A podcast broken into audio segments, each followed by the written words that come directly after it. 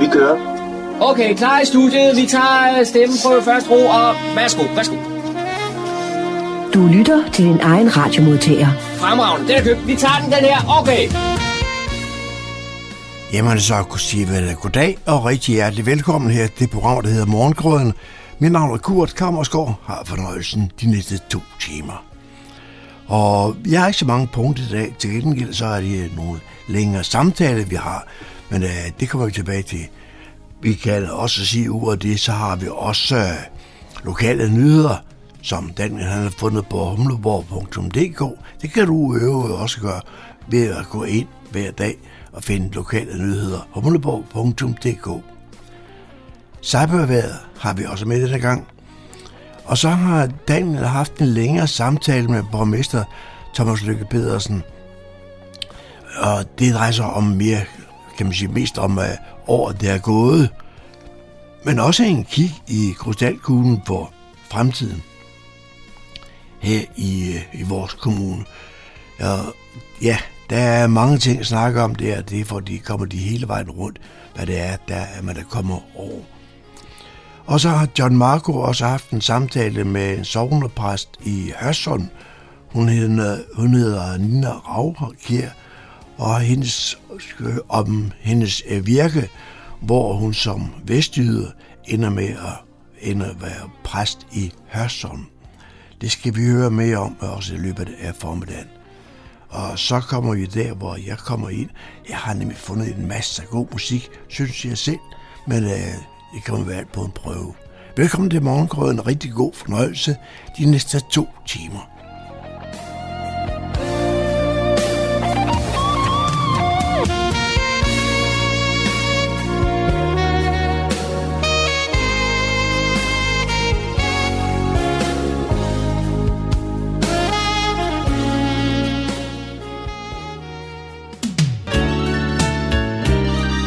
Lytter til morgenkrydderen. I studiet er det Kurt Kammerskov. Så er der igen blevet tid til lokale nyheder, kulturinformation og servicemeddelelse. De er alle sammen hentet fra humleborg.dk. I studiet er det Daniel Jørgensen. Per 1. januar 2023 er de to sogne, Asminderød og Grønholdt sogne, blevet lagt sammen til et sogn. Det vil fremover hedde Asminderød Grønholdt sogn. Som konsekvens heraf vil der fremover være et menighedsråd. Menighedsrådet for Asminderød Grønhold sogn, det skriver fredensborgkirkerne.dk. Sammenlægningen er besluttet og ønsket af begge menigheder, og ved at fastholde de to gamle sognenavne i det nye sognenavn, holdes tråden bagud til middelalderen, hvorfra både sogneindsamlingen og de to sognekirker stammer. Der har i mange år været et godt og frugtbart samarbejde imellem de to råd og imellem de to sogne. Derfor faldt det naturligt at tage det sidste skridt at ophæve pastoratet og i stedet gøre Asminderød og Grønthold sogne til et sogn med et menighedsråd og to sognekirker samt Fredensborg Slotskirke. Det nye menighedsråd består frem til næste ordinære menighedsrådsvalg i november 2024 af medlemmerne af de to tidligere råd. Beslutningen har været tænkt grundigt igennem i løbet af 2022. De to menighedsråd har hver for sig besluttet sig. Dernæst har der været afholdt orienterende menighedsrådsmøde, og endelig har provst, biskop og kirkeministerium godkendt sammenlægningen, og hendes majestæt dronningen har bevilget det ved kongelig resolution. Sidste fredag i måneden, det vil sige 27. januar, inviterer Fredensborg bibliotekerne til te, kaffe og en god gammel filmklassiker. Det er et nyt tiltag, hvor man kan komme og se en af de store danske eller udenlandske film, som har været med til at forme filmindustrien og det moderne filmsprog. Og denne fredag står den på hele to store danske klassikere, nemlig Afgrunden fra 1910, der med sin ikoniske sensuelle dansescene gjorde Asta Nielsen til en verdensstjerne. Og så filmen Ved fængslets port fra 1911 af August Blom, der var med til at etablere Danmark som et førende filmland i verden. Det foregår på Niveau Bibliotek og Medborgercenter. Der er gratis adgang, og det starter kl. 13, men man skal bestille billet på fredensborgbibliotekerne.dk. Filmene introduceres af litteraturformidler Rune Christiansen. For 23. gang spiller Fredensborg Brass Ensemble op til en festlig og underholdende nytårskoncert i Fredensborg Gamle Biograf. Det sker søndag den 29. januar kl. 15. Ved lejligheden bydes der på bobler og lækker kransekage. Fredensborg Brass Ensemble begyndte i 1998, og medlemmerne er øvede amatørmusikere, der alle har spillet i mange år. Besætningen består af kornetter, trompeter, flylhorn, horn, tuba, trombone og slagtøj. Ensemblet dirigeres af Henrik Madsen, der til daglig er ansat som underviser ved Livgardens Tamburkorps og Tivoli-garden. Ensemblet holder til i Fredensborg Kulturhus, hvor ensemblet afholder øveaftener, og hvor de holder deres traditionelle koncerter. Blandt andet denne nytårskoncert, som sagt søndag den 29. januar kl. 15. Billetbestilling på gammelbio.dk Det var, hvad vi havde for denne gang af lokale nyheder, kulturinformationer og servicemeddelelse fra humleborg.dk. De var oplæst og redigeret af Daniel Jørgensen. Næste indslag omhandler lokalpolitik i Fredensborg Kommune. Så er det tid til, at vi skal tage pulsen på, hvordan det går i Fredensborg Kommune, og hvis der er nogen, der ved noget om det, så er det borgmesteren, så ham har jeg ringet op til, og velkommen til Thomas Lykke Petersen. Tak Daniel, og godt nytår til Radio Humleborg. Velbekomme og i lige måde da. Et øh, år er gået, det første år med et nyt byråd med 11 nye medlemmer, som blev valgt ind. Hvordan er det gået med så mange nye ansigter? Jamen, det er gået rigtig godt, og det var sådan set også øh, min forventning. Altså, det nye byråd er rigtig gode til at samarbejde, og det har vi jo også vist ved at lave et, et bredt budgetforlig og også øh, en bred konstituering, og vi har besluttet mange ting i fællesskab i, i Fredensborg Byråd, som vi plejer. Mm. I har ikke ligget på den lade side? Nej, der er sket meget. Også ude omkring Fredensborg Kommune, i den store verden, er der sket meget, som også påvirker de beslutninger, vi skal tage i Fredensborg Byråd. Uh-huh. Men lige for at vende tilbage sådan til de, til de nye medlemmer, der blev øh, garanteret putt velkommen øh, på en særlig måde. Hvordan foregår sådan noget? Jamen altså, jeg bød jo velkommen til de nye medlemmer, i, øh, i, i da byrådet øh, valgte mig som borgmester. Så bød jeg jo velkommen til de nye medlemmer, og især de unge øh, medlemmer, som er kommet ind fra forskellige partier. De har jo, kan man sige, en, en, en, en, en særlig opgave, da mange af os i, i Fredensborg Byråd har siddet der i rigtig mange år. Så dem øh, sagde jeg noget rigtig pænt til og opfordrede dem til, at der var ikke nogen spørgsmål, der var forkerte eller dumme. Nu må de spørge de ældre byrådsmedlemmer eller administrationen, hvis der var ting, de synes, øh, de ikke forstod, eller at måske tingene gik øh, for hurtigt. Og der har jeg da fået god feedback på, at, øh, at de, dem, jeg har talt med, de føler sig godt tilpas i, i, i Fredensborg Byråd. Mm-hmm. Og det, det, det skal de også. Og der er jo også flere af dem, som har fået sådan forholdsvis store tillidsposter, kan jeg se. Ja, altså de partier, som har forvalgt unge ind, de har givet dem nogle, nogle, nogle synes jeg, ret tunge poster, og det, det, det synes jeg også kun er rimeligt. Mm. Øh, så de har passet deres arbejde? Det har de bestemt. Altså, mm.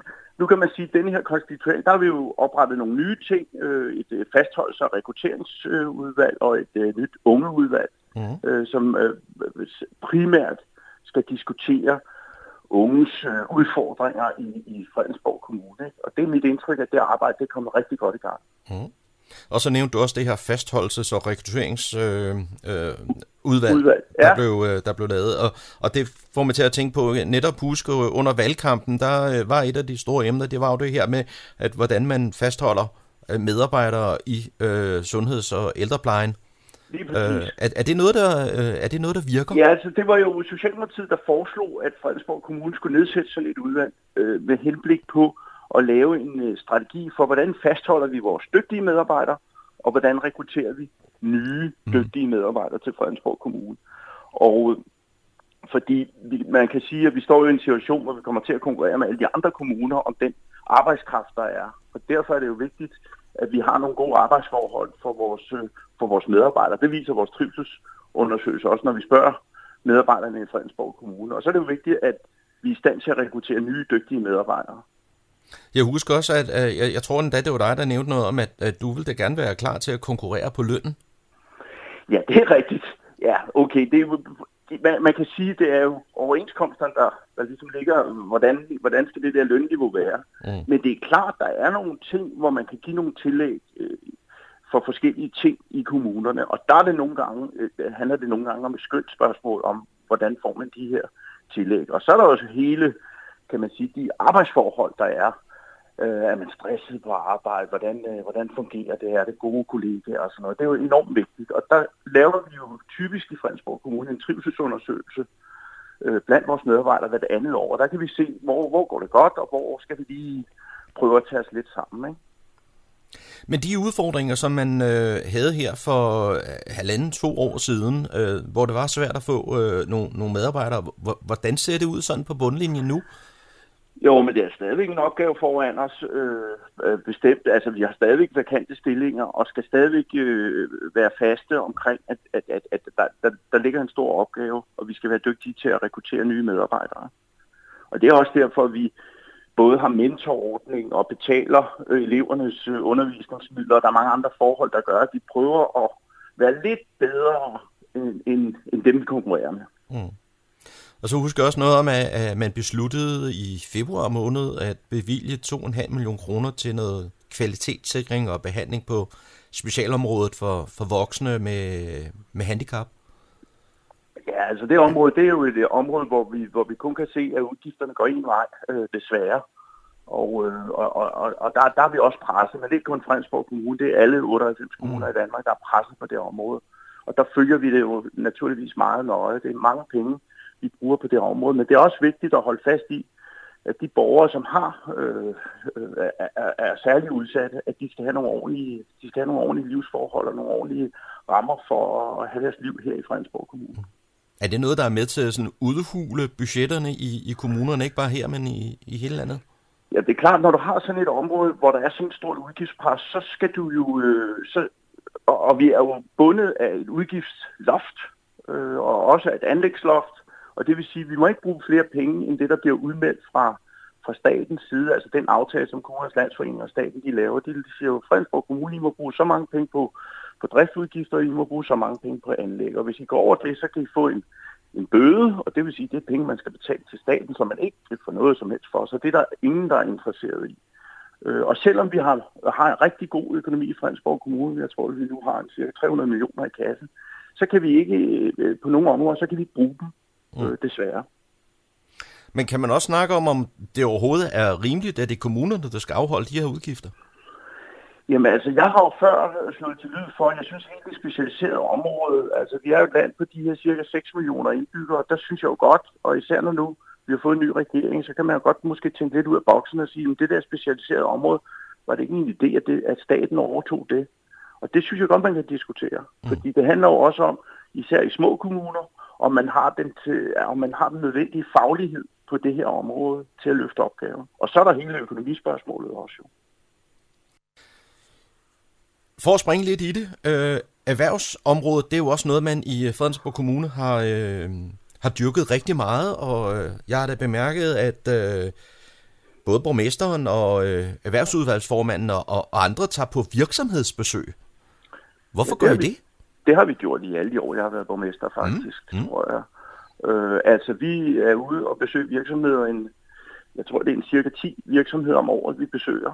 Og øh, det er fordelt sådan rundt i de fire bysamfund, hvor, hvor vores erhvervsservice øh, også er med. Og, og, og vi tager ud og besøger dem og hører, hvordan det går og sådan noget. Og det giver, det, når vi er ude og besøge de virksomheder, så fortæller de et helt andet billede end de erhvervsundersøgelser, øh, som Dansk Industri og Dansk Byggeri, de laver af Fredensborg Kommune. Altså, de er meget tilfredse, og de har intet at udsætte for kommunen, altså når vi kommer ud. Øh, de har jo typisk har de jo godt samarbejde med vores erhvervskonsulenter, som skaffer dem dygtige medarbejdere til deres virksomheder. Får I også noget input med den anden vej, som I kan bruge øh, og arbejde med politisk? Det gør vi især på, øh, på detaljområdet, altså på, øh, på, på handelslivet i vores byer. Med dem, der er butiksejere der, der får vi nogle input til, hvad vi kan, hvad vi kan gøre. Og det har vi jo også gjort i en årrække. Ikke? Lad mig nævne Fredensborg, hvor vi har slåsmarked og har forskellige andre ting, som gør, kan løfte byen og lave nogle events, som sørger for, at man gør opmærksom på, at der er altså, en, der er altså et byliv og et handelsliv i, i, i eksempelvis Fredensborg og Bilandvandgade. Og så har der jo også øh, over længere tid været arbejdet rigtig meget med, med byudvikling, og det, det er jo både i Humlebæk og Niveau og, og, og Kokkedal og, Og et af de, de store projekter, som stadigvæk er under proces, det er jo formatprojektet i, i Kokkedal. Og hvor langt er man kommet med det? Jamen altså, nu har vi jo vedtaget en, øh, altså nu er vi i gang, øh, eller hvad hedder det, Hørsholm skal nu i, i gang med at vedtage øh, lokalplanen. Altså vi har vedtaget mm. lokalplanen for, for format, og nu skal, nu skal Hørsholm så også i gang. Og øh, ja, det er mit indtryk, at det projekt, det kører. Øh, jeg, jeg kan måske være lidt bekymret for, om med, med den krise, der er i øjeblikket, om de når at få alle tingene med i projektet. Der er jo både talt om biograf og jeg tror også på et tidspunkt, de talte om hotel og sådan noget. Ja. Og så, men det primære er jo, at det er et område, hvor der skal være butikker til pladskrævende varer. Ja. Øh, og så er der selvfølgelig hele, hele projektet omkring skolen, som er vigtigt for, for mig og for byrådet, at vi bevarer den, den, den skole, der nu er, altså NDG, at den får nye faciliteter og nye læringsmiljøer og sådan noget. Øh, det synes jeg har været vigtigt. Og hvorfor Hørsholm Kommune er indblandet det her? Har det noget at gøre med, ja, at, at arealerne... Det ligger, ja, det ligger jo, altså hele projektet, nogle af arealerne ligger jo inde i Hørsholm Kommune, der kan Fredensborg Byråd jo ikke lige sådan bestemme. Det er Hørsholm Byråd, der bestemmer mm. der. Og derfor er det sådan en, en, en, en, hvad skal vi sige, vi skal have et samarbejde omkring, hvordan løser vi især, der kan være, der er udfordringer omkring de trafikale problemer, som vi synes, vi har fået løst med det, vi har lagt frem, og, øh, og det diskuterer man nu i Hørsholm. Mm. Hvornår tror du, at uh, der står et uh, byggeri klar? Uh, det ved jeg ikke, Daniel. altså, øh, ja, men altså, sådan som jeg har forstået planen, så skal man i hvert fald gå i gang i, i, i, i nærmeste fremtid. Øh, det, sådan har jeg forstået det. Men, men, men, men jeg kan jo også kigge, når jeg kigger ud i verden med økonomi og så videre, så kan der jo godt være, at der er nogle investorer, der lige tænker sig lidt om i øjeblikket. Og øh, nu må vi se. Mm. Og I har også tænkt jer lidt om i øh, byrådet i Fredensborg øh, her halvvejs i 22, der udsendte I en pressemeddelelse om, at man lige holdt en pause med øh, etablering af, af, af nogle anlægsprojekter. De blev i hvert fald udskudt. Øh, ja. Og det tænker det har også lidt at gøre med øh, verdenssamfundet og kriser og det ene med det andet.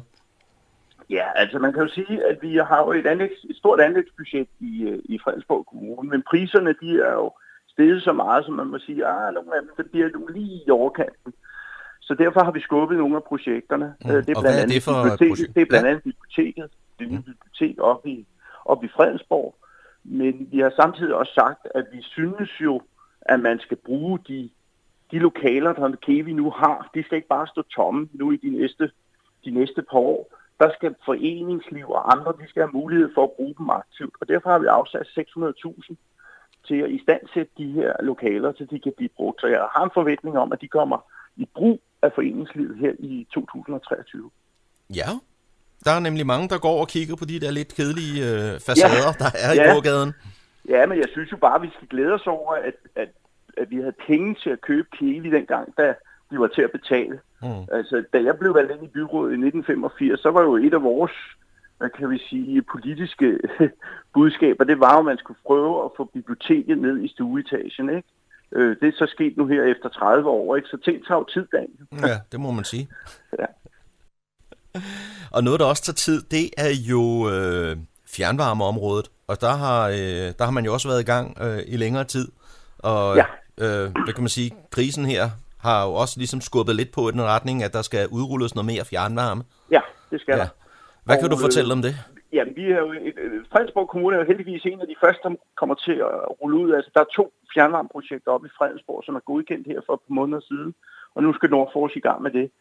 Øh, det er nogle store varmepumper, der bliver sat op op i Fredensborg, og, og så, går man, så går man i gang med det. Man kan sige, at vi har jo ikke rigtig fjernvarme, på den traditionelle måde, rigtig fjernvarme op i Fredensborg. Det er det, vi kalder blok fjernvarme.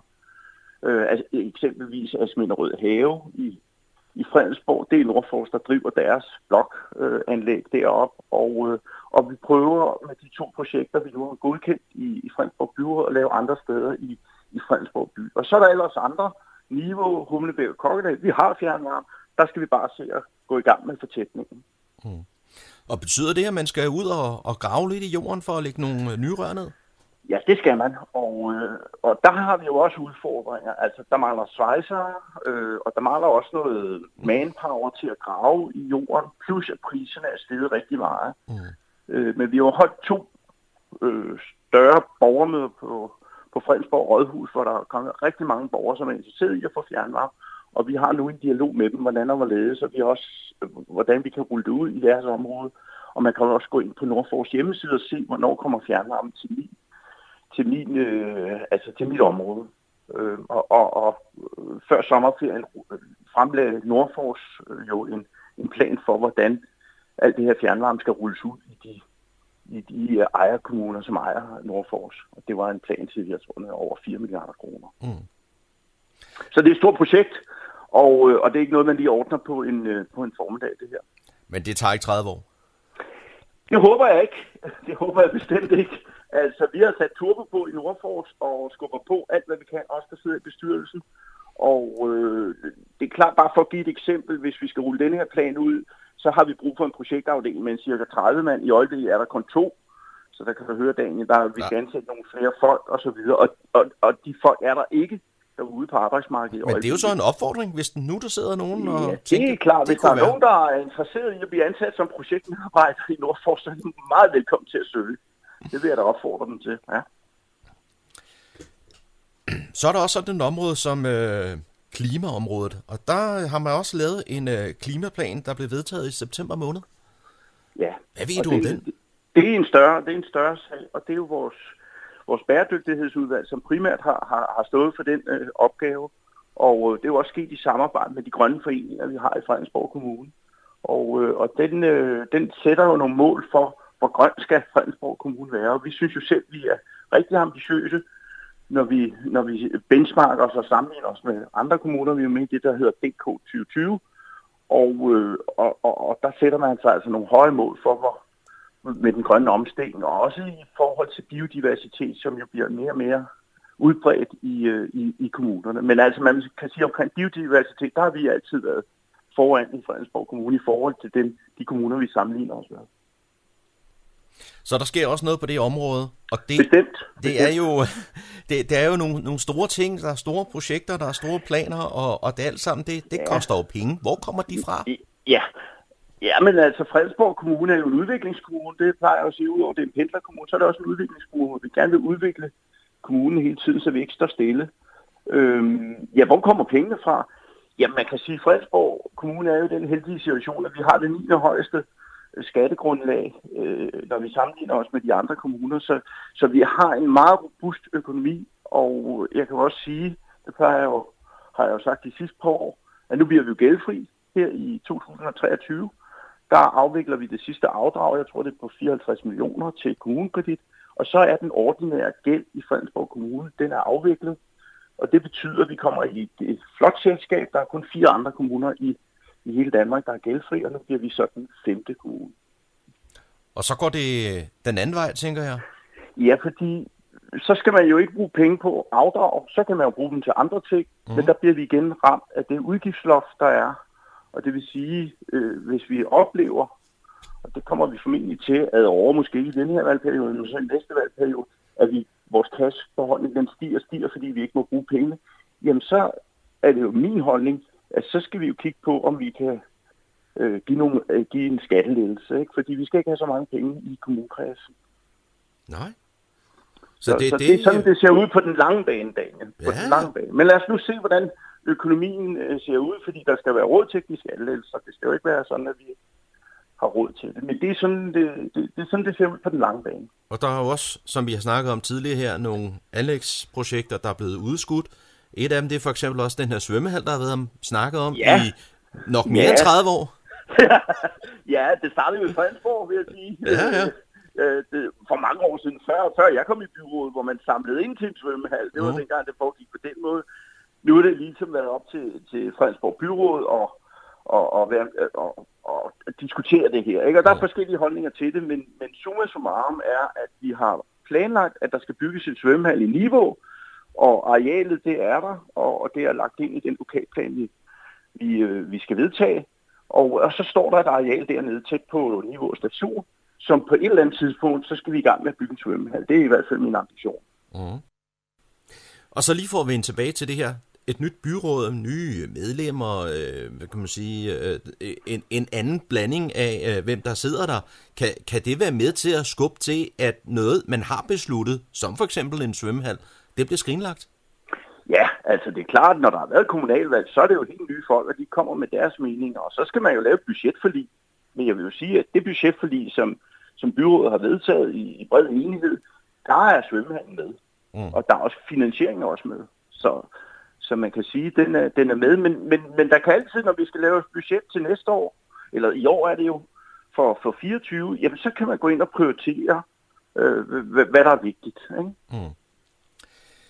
For at kigge lidt øh, fremad, det har vi også talt lidt om, og, og, og så videre her, men, men øh, her om, om ikke så lang tid, så er der et borgermøde den 24. januar om Humlebæks bymidtes ja. fremtid. Ja. Ja, og der har vi jo, vi har jo vedtaget en visionsplan, og nu skal vi i gang med at lave en lokalplan. Og, øh, og der bliver der jo indkaldt naturligvis til borgermøde, hvor man kan give sin input til det forslag, der kommer til at ligge på borgermødet. Og der håber jeg, at der er rigtig mange humlebækker vil møde op, og give deres bidrag til, hvad de synes. De fleste af dem har jo været med i processen omkring visionsplanen, men nu, er det, nu har vi jo konkretiseret det i form af en lokalplan, og så skal man jo diskutere det. Mm. Og, øh, og, og, og så, når der ligger en lokalplan, så kan Humlebækcenter, altså ejerne af Humlebækcenter, de kan gå i gang, og kommunen kan også gå i gang med deres planer. Vi har jo en plan om at flytte det gamle Humlebæk Bibliotek over på den gamle posthus, altså rive det gamle posthus ned, at bygge et, øh, et spritnyt øh, bibliotek derovre, om, og også øh, eventuelt med boliger på toppen af biblioteket. Mm. Kunne man også forestille sig, at Humlebæk-centret får en helt anden udformning? Det kunne man sagtens, fordi de planer, jeg har set, der ønsker man jo at have boliger oven på butikkerne i Humlebæk Center. Altså, det er ejerne, der har et ønske om det, og det synes jeg bare er helt fint, fordi vi, øh, vi savner, eller vi savner ikke, men vi, vi ønsker også, at der er sådan øh, boliger, som ligger stationsnært. Og det kan jo, pri, øh, altså det, det kan jo være eksempelvis seniorboliger, som er, er, vil være ideelt at bygge nede i, i Humlebæk Center. Mm. Er, der, er der fortsat øh, stort behov for at bygge flere boliger? Jamen, det er jo en diskussion, vi har haft i byrådet igennem de sidste par år, og øh, vi holder en, øh, hvad kan vi sige, sådan en vækst-boligkonference for byrådet her i foråret, hvor vi skal diskutere, hvor store skal vi egentlig være? Og det handler jo om, hvor mange boliger skal der bygges i de forskellige bysamfund. Øhm, og, øh, og den øh, diskussion skal vi have i byrådet, og så skal vi beslutte os for, hvor, hvor, hvor store vi skal være. Fordi der er nogle byrådsmedlemmer, der mener, at vi er store nok nu. Vi behøver ikke at bygge flere boliger, mens der er andre, der mener, at vi kan, vi kan godt vokse lidt, men så skal det være seniorboliger osv. osv. Så der er, mange hold, der, der, der er forskellige holdninger til det. Men vi holder en, en, øh, og det har vi skrevet i vores budgetforlig, en vækstkonference for, for byrådet, øh, boligkonference, hvor vi skal diskutere boligudviklingen i Fredensborg Kommune. Mm. Og det kan jo også være attraktivt, når nu at øh, kommungælden den forsvinder, og måske skatten bliver sat ned, så kan det være, der trækker ja. nogen til.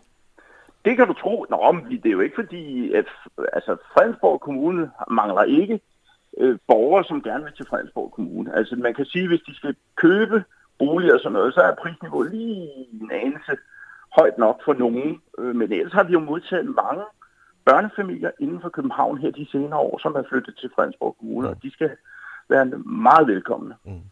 Og det kan måske også sætte lidt øh, pres på andre områder, hvor der bliver behov det. for øh, flere det institutioner og flere toiletter på skolerne og ja, så videre. Det sætter, det sætter vores øh, daginstitutioner under pres, øh, hvor vi har nogle kapacitetsudfordringer, og vi skal bygge nogle flere daginstitutioner i de forskellige bysamfund. Jeg tror, vi har planlagt to nye daginstitutioner i, i budgetforliget. Mm. Ja.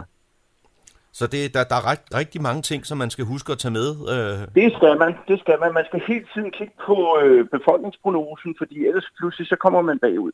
Mm. Hvad er der sådan ellers af, af store projekter, når man kigger sådan i 2023? Ja, øh, øh. ja nu skal vi jo indvige Gymnastikkens Hus nede i Kokkedal. Det skal vi her i, øh, her i foråret.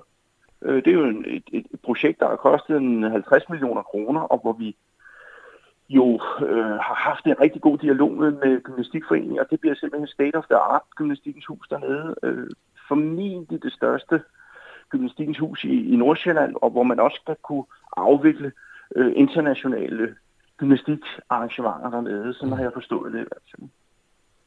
Det bliver spændende at følge. Meget spændende. Ja. Og er der sådan noget, når vi nærmer os øh, sommer, som, øh, som man kan se frem til? Ja, sommer, der kommer sommerballet øh, op i Fredensborg øh, Slotshave igen. Mm. Øh, så det, det glæder jeg mig rigtig meget til. Og ellers er der jo rigtig mange kulturelle arrangementer i, øh, i, i Frederiksborg Kommune. Man er velkommen til at gå ind på kommunens hjemmeside i vores kulturkalender og se, hvad der er.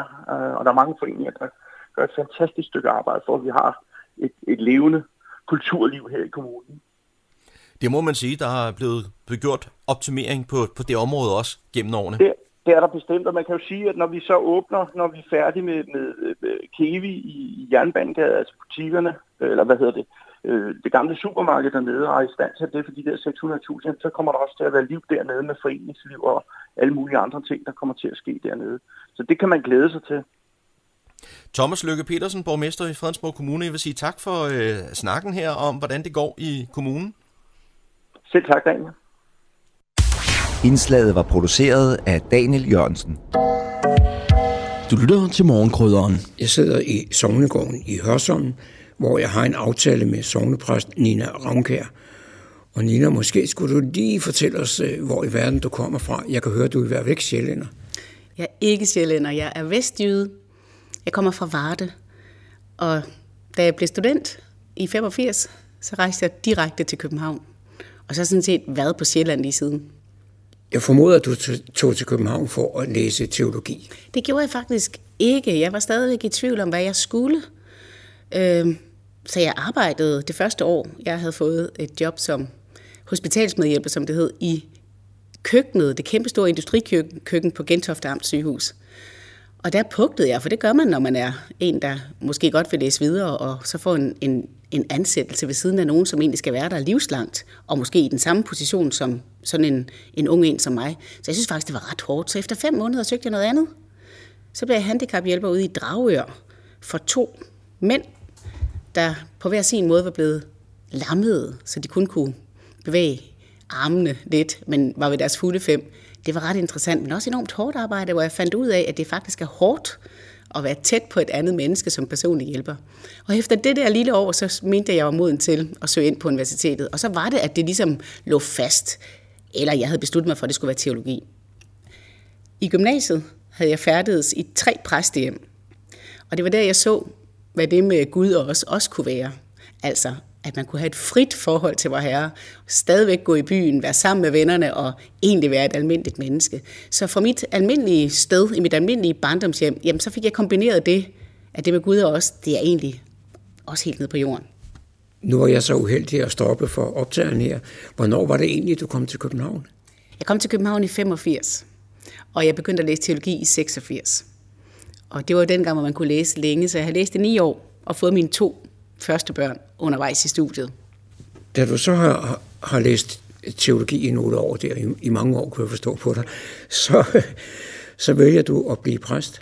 Ja, og det er nemlig også det rigtige at sige vælger, fordi undervejs op igennem de der 20 år, jeg så læser, der har jeg ikke en forestilling, sådan en helt klar forestilling om, at det er præst, jeg skal være. Dengang får man sådan ligesom også at vide, at man kan jo bruge det som til journalist, øh, til journalist eller blive højskolelærer eller noget andet. Men da jeg så først er helt færdig på universitetet og kommer på pastoralseminaret, så er det der, det virkelig går op for mig, at jeg både har en teologisk holdning, og også en holdning til folkekirken, og faktisk meget gerne vil ind og være præst. Så da jeg er færdig med pastoralseminaret, så begynder jeg sådan at søge embeder. Og så i løbet af, der er mange ombud på det tidspunkt. Det er ikke ligesom nu, hvor der sådan set er mangel på ansøgere til præsteembederne. Vi var, tror jeg, nogle af 70 ansøgere til et landembede, men i nærheden af København, og det var helt exceptionelt. Jeg var 10 måneder om at få mit første embede. Jeg fik det, øh, fik at vide, at jeg fik et embede i september, og så blev jeg så indsat i Vettersløv og Høm sovne. To små landsovne lige syd for Ringsted, hvor det ene sovn sådan set ligger som inkorporeret i Ringsted. Og så fordi det var små landsovne, så fik jeg også Ringsted Arrest som min forpligtelse. Så en gang om ugen skulle jeg ind i Ringsted Arrest og betjene de 18 mennesker, der faktisk så godt som altid sad der. Selvfølgelig skiftede man ud på cellerne, men 18 mennesker blev tilbudt samtale af mig uge efter uge. Og det var i 1997, jeg begyndte i Vettersløv Der var jeg sådan 31 år og mor til to små børn. Men det, det var så dit første embede. Hvad så bagefter? Altså efter 11 år, så søgte jeg herop til Hørsholm og fik så embedet i 2000 ja, 2007, december 2007. Og så har jeg været her nu her i de her, ja, er det 15 år, er det 16 år? Øh, og har været meget, meget glad for det skifte, fordi her har man kolleger i Hørsholm, og det er på alle måder et større sted, hvor der sådan er en god lind strøm af det, vi kalder det almindelige præstearbejde, men så også meget fin plads til, hvis man har lyst til at lave nogle særlige ting.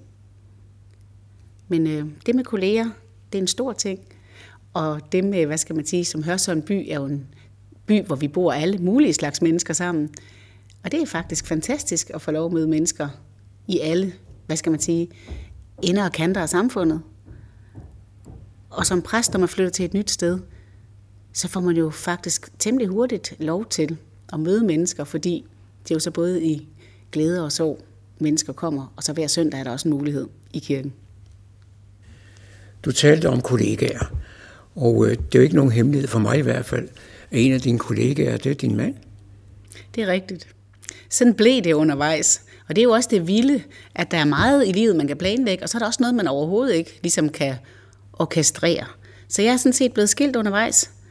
Og efter min skilsmisse, jamen der blev det sådan, at en af mine gode kolleger, som ikke var en fagkollega, men en organistkollega, at vi kom til at danne par. Så jeg er gift med ham, og så kan man sige, heldigvis er sovnet stort nok til, at det rummer man altså også, og det er jeg meget taknemmelig for. Første gang du og jeg mødtes, Nina, det var lige herude på marken, han har sagt. Nej, det var lige uden for Hørsholm Kirke. Den er lukket på grund af øh, noget restaurationsarbejde. Ikke? Men, men øh, vi mødtes tidligere om morgenen i forbindelse med det, I kalder morgensang. Hvad, hvad er det nu for noget?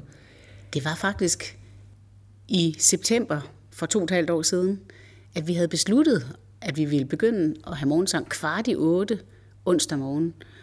Og det indledte vi med at have i kirken, men så kom coronaen jo, og så blev det faktisk lidt en åbenbaring at kunne gå udenfor, netop der, hvor du mødte os, bag kirken, de der tidlige morgener fra april og så helt ind i oktober.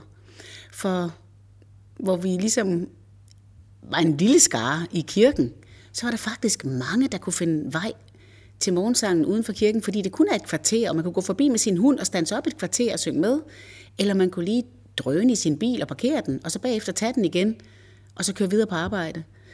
Så det vi oplever, det er, at når vi synger udenfor, og det gør vi som sagt i det der halve år, for det første er det smukt og skønt, og vi har været begunstiget af ikke særlig meget regn, altså det har lykkedes os at gennemføre det, men der kommer altså også en, en bredere skare af mennesker, og det er jo det, vi gerne vil. Og sågar er det sådan, at en af hundelufterne pludselig øh, gerne ville døbes, og det er jo en fantastisk ting, når man ligesom kan se, at så møder kirken ligesom på en eller anden fasong mennesker der, hvor de er. For det synes jeg er interessant, når man ligesom tager det med, vi alle sammen tror er sådan så fast og, og, og velformet og kun kan finde sted i, i kirken. Når vi tager det med ud, så sker der bare et eller andet. Der er også en hel del, som er morgenbadere, som så enten har døbet sig i Øresund, inden de kommer op og synger morgensang kvart i otte, eller også fortsætter klokken 8 ned til Øresund. Og jeg tager selv morgensangen som sådan et fantastisk mentalt havbad, hvor man ligesom får sunget tre salmer, og der er altid mindst en ny, og de er gode, de nye salmer, for de siger med hverdagsord, hvad det handler om, det der med Gud og os. Men så er der også et stykke fra Bibelen 2020, som vi læser op. Og det betyder, at man har altså også nogle ord at tykke på, altså fra den der store Bibel, men i den nye sprogdragt fra 2020. Og så bliver vi et fader en velsignelse. Det er altså både helt ned på jorden, og så er der alligevel noget lidt andet end det, vi siger os selv. Og det er en god kombination, og folk er glade for det, og det er jo den dialog, jeg synes er så væsentlig, vi er i. Men, men nu, hvor du og jeg sidder og taler sammen, der er det jo vinter. Hvad så med morgensangen? Er den så droppet? Morgensangen er ikke droppet. Vi gik ind udefra der omkring øh, novembertid, så gik vi ind i kirken, da, da der endnu ikke var håndværkere, og så sang vi i den tomme kirke. Det var også en oplevelse. Den er jo ryddet for, at der netop kan blive renoveret. Og da det så ikke kunne lade sig gøre mere, så er vi gået over i Hørsholm Sognegård og synger i et af de, en af de stuer, der ligger ud til gadeplan, sådan så det er let igen at gå forbi og gå hjem igen, hvis man kan sige det, eller gå videre i, ud i sin hverdag. Og det fungerer faktisk også godt. Men vi glæder os da til igen at finde et godt sted udenfor, når det bliver april. Det at være teolog og præst, det er jo et, for mig et rimelig bredt fag. Det er et stort område, man, man skal dække. Er der nogle områder, der, hvor du har særlig fokus? Ja, altså, jeg, jeg, jeg tænker, det har mange af mine kolleger, eller det har vi alle sammen, samtalen. Men jeg synes faktisk, samtalen mellem mennesker Og så måske den væsentligste, sjælsorgssamtalen, er noget af det vigtigste. Men det handler jo sådan set om, at mennesker kommer til mig som præst, sådan mand til mand, og beder om en samtale. Og der kan man sige, der er tidspunkter på året, hvor det ligger mere i, i os, at det er samtaler, vi har brug for i det der lukkede rum. Faktisk her efter jul, inden jul, under jul, der kommer der mange tanker til os, og det har jo nok noget at gøre med, at det her, der er tid til at fundere lidt. Det er også her, vi ser familien. Det er her, der både kan ske, hvad skal man sige, forsoning og brud, hvis du forstår. Og øh, jeg synes faktisk, de samtaler mand til mand med mennesker, det er jo fantastisk at få lov til at være den, der ligesom spilles bold op af, eller det lukkede rum, hvor nogle ting kan blive vendt. Men det, jeg lærte i Øringsted Arrest i mine 11 år, øh, hvor jeg ugentligt kom derinde, det var jo sådan set også, at uanset hvilken dør jeg skulle banke på, og hvem der sad derinde, om det var en, der havde slået et menneske ihjel, eller en, der bare havde kørt spritkørsel, eller hvad ved jeg, for det var sådan set alle kategorier af forseelser, jamen så kunne vi tale sammen. Og det er faktisk en stor oplevelse, ligesom at mærke, at der kan faktisk ikke være et menneske, som ikke stadigvæk, ja det har jeg ikke oplevet i hvert fald, det er, at samtalen stadigvæk er et sted, hvor man ligesom kan nå hinanden, og måske flytte hinanden en smule. Det er da fantastisk. Og jeg siger altid, sådan som en af mine lærere på pastoralsmadet sagde, jamen når en samtale lykkes, så er det fordi, der er en tredje part til stede. Helligånden. Og det synes jeg faktisk er enormt godt sagt. Den der ånd, den gode ånd, som ligesom kan komme og være med til at løfte en samtale, så vi når hinanden og forstår hinanden. Så jeg vil sige sjælsorg, men så er der også noget andet, og det er nu det med salmerne. Jeg synes, salmesang altså, er en væsentlig ting. Det er også noget, jeg egentlig godt kan lide at dyrke. Og vi har haft besøg af adskillige salmedigtere her i, i vores kirke. Det er både den lokale Niels Johansen, Holger Listen og Lisbeth Smedegaard. Og så håber jeg faktisk på at få nogle af de yngre salmedigtere til, sådan som Iben Krogsdal med flere. Fordi de netop skriver på en lidt ny måde i salmerne. Og når man synger, så er det jo den fælles, det fælles sprog, man ligesom giver lyd, og det er fantastisk, eller fælles erkendelser. Og så pilgrimsvandringer eller vandringer, det er det med at gå med hinanden, enten i stillhed eller i samtale. Der sker noget, når man flytter sig sammen gennem et landskab. Jeg har et par gange lavet et par pilgrimsrejser med gode kolleger fra Kokkedal og Rungsted Kirker, og det har faktisk været helt til Umbrien i Italien to gange, og det var oplevelser. Både med de folk, der var med, men også netop at gå i de der elgamle landskaber og steder, hvor andre pilgrimme har vandret før os. Nu ved jeg godt, at det at være præst, det kan jeg godt betragte som et fuldtidsjob, at man aldrig har fri. Men du må trods alt have noget fritid. Har du nogen særlige en, en fritidsinteresser? Men selvfølgelig har præster også fri, altså ferie og fri weekends og fridage. Og det er jo skønt og også nødvendigt at have de der pauser, hvor man ligesom gør noget andet, eller lader sig fylde op af noget, som man har noget at give, hvis man kan sige det på den led. Og jeg synes faktisk, men det synes jeg så også, når jeg er i arbejde, det er inspirerende at læse. Altså, jeg er en meget stor fan af litteratur og læser rigtig mange øh, skønlitterære ting.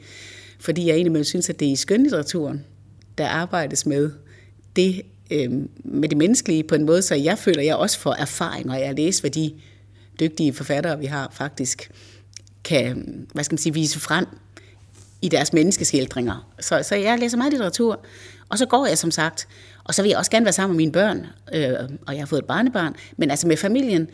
Øh, men jeg tænker, at de der pauser er nødvendige. Og så, hvis man så spørger, om, om man ikke altid er præst, også når man er fri, så vil jeg jo sige, jo, det er man. Fordi der er jo ikke to måder at sætte sig i en togkubé på, hvis man skal sydpå og rejse med tog. Altså, vi, vi har prøvet en del af det der slow traveling, og se, om det ikke kunne, kunne bringe lidt ro, når man også er fri. Og der kan man da sige, jamen, den måde, jeg taler med den, jeg sidder ved siden af, hvis en, et menneske ønsker at komme i kontakt med mig, eller jeg skal snakke med et fremmed menneske, der kan jeg nok ikke frigøre mig fra, at jeg har en måde at tale med mennesker på. Jeg behøver ikke sige i hver anden sætning, jeg er præst, men min tilgang, det er netop, at den der samtale, den synes jeg er så væsentlig. Og det er da uanset, hvem der næsten sidder ved siden af mig, så tænker jeg, at vi har noget at sige hinanden. Ikke? Indslaget var produceret af John Marco. Så er der igen blevet tid til lokale nyheder, kulturinformation og servicemeddelelse. De er alle sammen hentet fra humleborg.dk.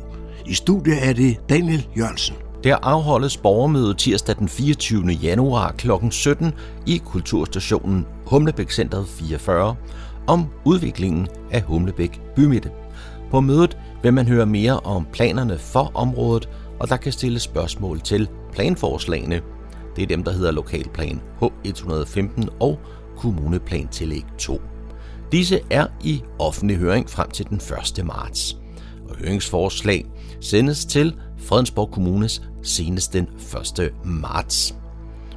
Forslag til Lokalplan H115 og Kommuneplan Tillæg 2 har til formål at muliggøre en nedrivning af det eksisterende center og dagligvarerbygningerne og omdanne lokalplanområdet til en fortættet bymidte med butikker, boliger, erhverv, institutioner, byrum og grønne arealer.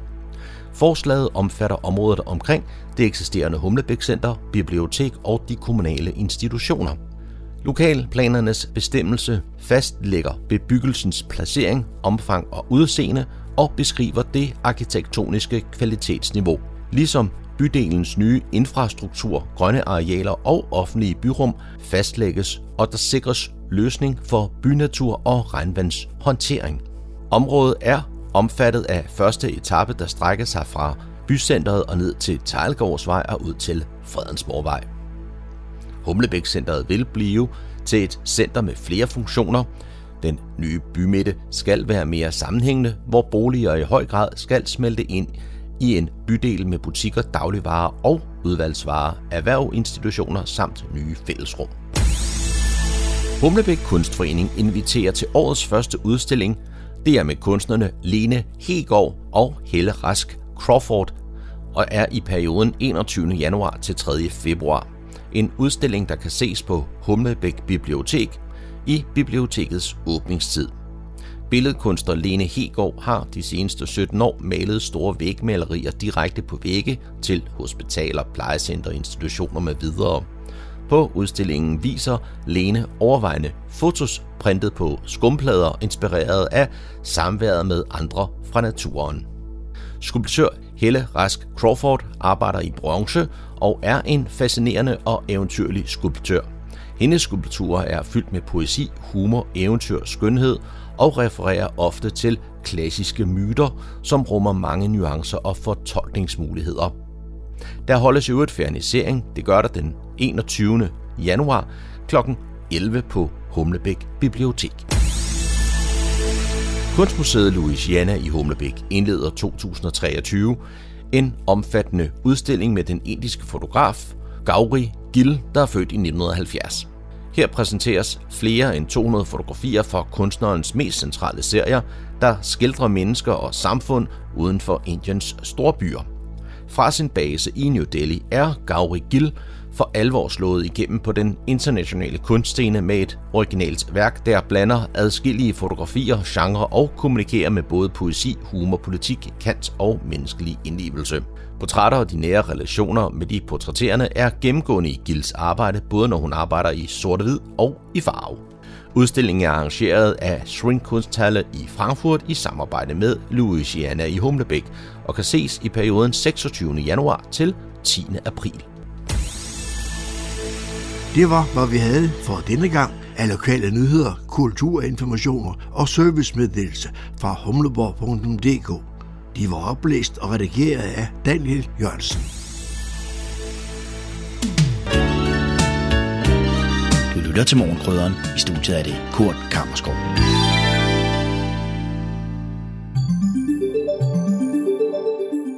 Fem helt konkrete sikkerhedstips til 2023. Det er, hvad jeg har til dig i denne uges udgave af Cyberværet. Godt nytår. Cyberværet med IT-sikkerhedseksperten Leif Jensen. Mit navn er Leif Jensen, og jeg har arbejdet professionelt med IT-sikkerhed i snart 30 år. Min viden og erfaring, dem vil jeg meget gerne bruge til at holde dig opdateret om aktuelle hackerangreb, cybertrusler, online-svindel og andet, der vedrører stort set os alle sammen, både privat og ude i virksomhederne. Nå, men vi er jo allerede nogle dage inde i det nye år, og den første uge, den er nok for mange gået med at prøve at efterleve nogle lidt for ambitiøse nytårsforsæt. Jeg har noget til dig i den her uge, som er lidt mere simpelt, og som alle kan være med på at få gennemført. Det er fem helt konkrete tips til at give dig et mere sikkert online år i 2023. Så lyt med og have eventuelt mobiltelefonen i hånden undervejs. Øh, hvis du er rigtig hurtig, så kan du måske endda nå at gennemføre noget af det, øh, imens udsendelsen kører. Tip nummer et. Åbn din mobiltelefon og gennemgå alle de apps, du har installeret, og vurder, at det her er en app, jeg bruger, og eventuelt er det en, jeg har brugt inden for det sidste halve år. Hvis du ikke bruger den, og hvis du ikke synes, at du har brugt den inden for det sidste halve år, så slet den. Slet den rigtigt. Lad være med bare at slette genvejen til den. Når du nu er ved at gennemgå apps på mobiltelefonen, så hvis der er nogen, du bare er i det mindste tvivl om, hvor de kommer fra, så gå lige ind på App Store og se, om den her app den ser legit ud. Og er du stadigvæk i tvivl, så undersøg lidt på nettet, om det rent faktisk er en rigtig app. Gør dig til en vane, når du installerer nye apps, og lige lave lidt baggrundstjek på, hvad er det her for noget. Der findes på trods af sikkerhedsforanstaltninger både i iTunes, eller uh, Apples øh, Store eller App Store, eller hvad det nu hedder, og i Android uh, tilsvarende store, der findes desværre en del falske apps, som udgiver sig for at være den ægte. Og det kan være, at de bare lige har ændret en lille smule på navnet, eller tilføjet lidt til navnet. Sørg for, det er den rigtige, du får fat i. Tip nummer tre. Selvom det måske kan være en lille smule kedeligt, så hold øjne og ører åbne for sikkerhedsinformationer. Find dig en god kilde til sikkerhedsopdateringer, som eventuelt ikke er alt for kedelige, og så følg med der. Det sker ret ofte, at øh, en eller anden site på internettet bliver hacket, og brugernavne og eventuelt også passwords bliver lækket. Og øh, det kan man så lynhurtigt se i de her medier. Nogle af stederne i Danmark, som kunne være relevante at holde øje med, det er forbrugerrådet Tænks Mit Digitale Selvforsvar, som er en app, du kan downloade på din telefon. Du er også selvfølgelig velkommen til at lytte med her på Cyberværet, og så vil jeg varmt anbefale en blog, der er på IT-sikkerhedsvirksomhedens ESET hjemmeside, www.eset.dk, og så kig efter blog op i højre hjørne, alt sammen skrevet på let forståeligt dansk. Tip nummer 4. Lyt til alle de gode råd omkring det at bruge password. Lad være med at bruge det samme password til alle tjenester, som du har, din mailkonto og øh, webshops og hvad det nu måtte være. Sørg for at have et godt password, og et godt password, det er altså ikke password 123. Det er et lidt længere password, og ja, der må gerne være kombination af bogstaver og tal, men det vigtigste er faktisk, at det er et godt langt password, og så selvfølgelig, at det er et password, du kan huske.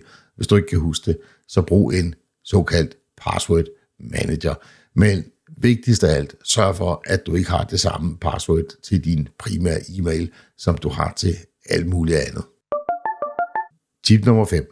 Når du skal til at oprette en ny konto på et eller andet websted eller tjeneste, som beder dig om en hel masse informationer, så overvej lige, om det er vigtigt for, at den her tjeneste virker, at du giver så mange informationer, og at du eventuelt også giver de rigtige informationer. I langt de fleste tilfælde, hvor der eksempelvis bliver spurgt om fødselsdag, så er der altså ikke nogen grund til at oplyse din rigtige fødselsdato.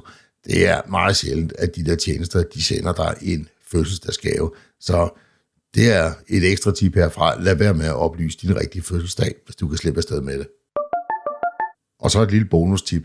Det er selvfølgelig altid godt at have et rigtig godt antivirus eller sikkerhedsprogram på sin PC eller sin Android-telefon. Det kan desværre ikke lade sig gøre på iPhone af helt andre årsager. Men det, der er vigtigt at holde øje med, det er, at det rent faktisk er et ægte antivirusprogram. Der findes lige så mange falske antivirusprogrammer, som der findes ægte. Så hold øjne og ører åbne, og følg eventuelt lidt med i, øh, hvem der er til at stole på, og hvem der måske ikke er. Et godt sted at starte, det kunne eventuelt være på trustpilot.dk og lige undersøge, om den her virksomhed den er kendt. Det var cyberværet for denne gang. Vi er tilbage igen med en ny cyberværetudsigt igen næste uge. Tusind tak, fordi du lyttede med.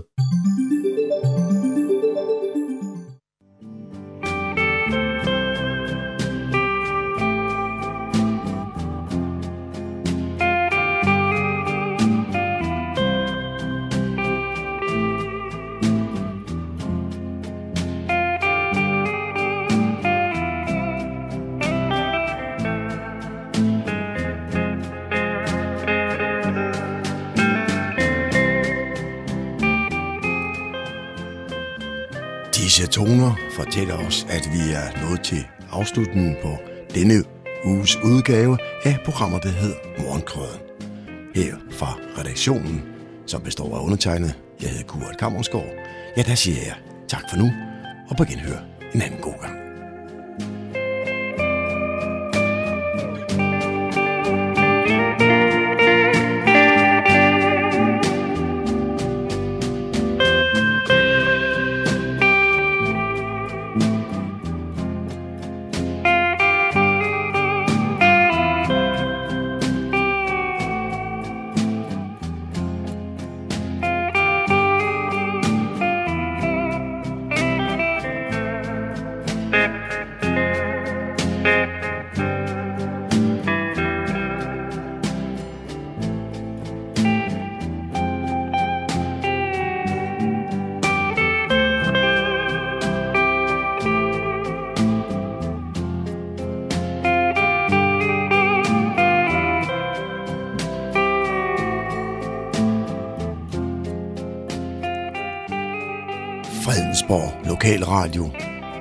Humleborg, Nordsjællands mest voksne lokalradio.